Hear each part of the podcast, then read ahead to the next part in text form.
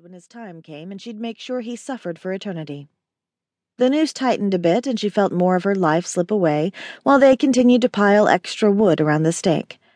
Funny how one's mind plays tricks when so close to dying. For instance, if she didn't know better, she'd swear that was a giant silver dragon ambling out of the forest. An enormous, amazing creature with a silver mane of hair that gleamed in the morning sunlight and nearly swept the shaking ground at its feet.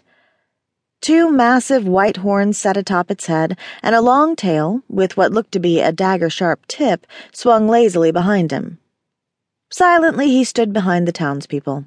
So focused on her, they were completely unaware of his presence. Who knew I could be so fascinating as to distract an entire town? Of course, they could also be ignoring the dragon because it was simply a figment of her imagination, a dream of a grand rescue that would never come. Her fantasy dragon leaned forward and nudged Julius the baker with the tip of his snout. Julius glanced behind him, nodded, and turned back to her. Then he froze where he stood. Just before he pissed himself.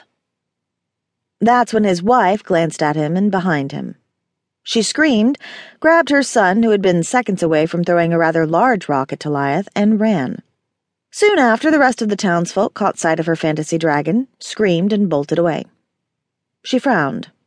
Perhaps she still had enough of her power so she could conjure the image of the beast, but somehow she doubted it. The dragon shot out a few flames at the retreating humans, but nothing to do any real harm. Finally, it stared at her for several moments, turned, and walked off. Unbelievable. Even my rescue fantasies are disasters.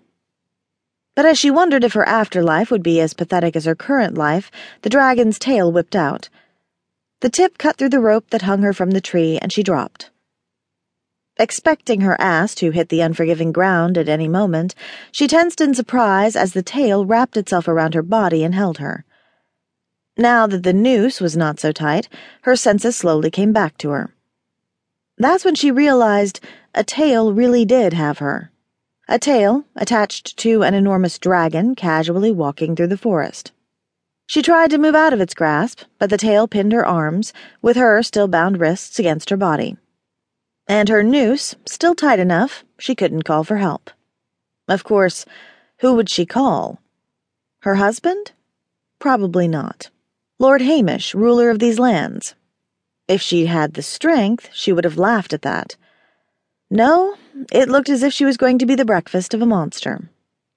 As the dragon made it into a clearing and suddenly took to the air, with her still wrapped up in its tail, Talaith had only one thought. Typical. Briec the Mighty, second oldest in the house of Gwalchmai fab Gwyar, second in line to the throne of the White Dragon Queen, shield hero of the Dragon Wars, Lord Defender of the Dragon Queen's throne, and, as far as he was concerned, the only sane one of his kin, headed to a nice quiet spot. Some place by water would be nice.